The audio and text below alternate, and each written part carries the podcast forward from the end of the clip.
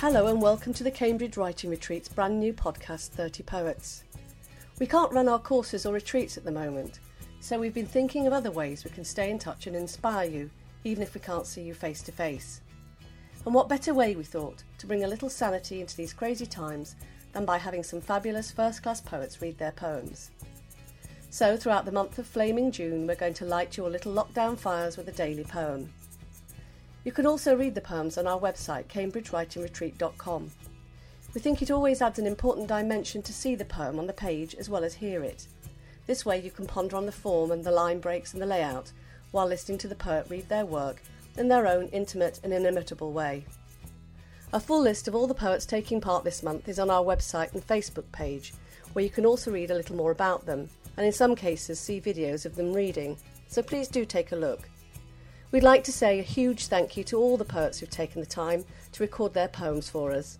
It's been a pleasure working with you, and we're delighted with the results. Thanks too to Halaw Arts and Entertainment for allowing us to use their music, Awaken. Poetry is a gift of truth from the heart of the poet, wrapped up in words. We hope you'll enjoy and treasure each and every one of these beautifully crafted gems. Our daily poem today is by Joanna Guthrie. Joanna's first collection, Billax Bones, was published by Rialto in 2007. Her second, Water Person Kit, was completed in 2015, and she's currently working on her third, provisionally entitled Her Whereabouts.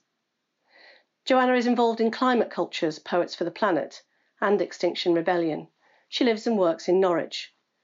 The poem she reads today appeared in the Ginkgo Eco Poetry Prize anthology in 2019.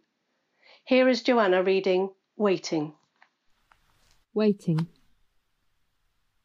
The peaches were so good that year, were so translucent, dense, dewy, sweet, their flesh so velvet, yellow, insistent, clinging, their flavour at some holy nectar pinnacle. They arrived in a row, in a clear rounded box like a plastic bra. They went out with a bang.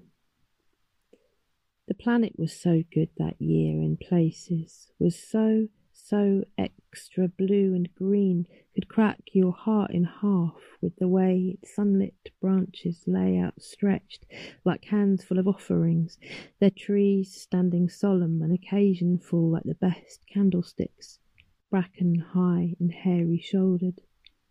We embedded in its mesh in our country in the north, motionless in the ticking heat from where we watched scrappy butterflies, more magnetic than ever, flash to and fro. We just sat, watched, waited. We realised the hedgerow and us were more or less the same thing.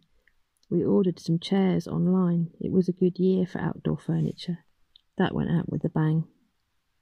We rubbed grass seeds like ticks into our gums, blinked burdock, sneezed cobweb.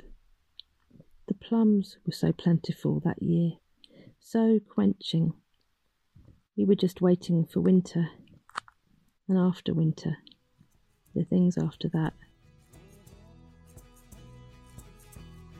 Thank you for listening to today's poem. We hope it gave you food for thought and a little solace in these strange times. We'd like to hear what you think of the poem, so please leave us your kindly feedback on the Cambridge Writing Retreat website or Facebook page. If you're enjoying the poems, do subscribe to the podcast and leave a rating in the Apple Podcast app. We hope you'll join us again tomorrow.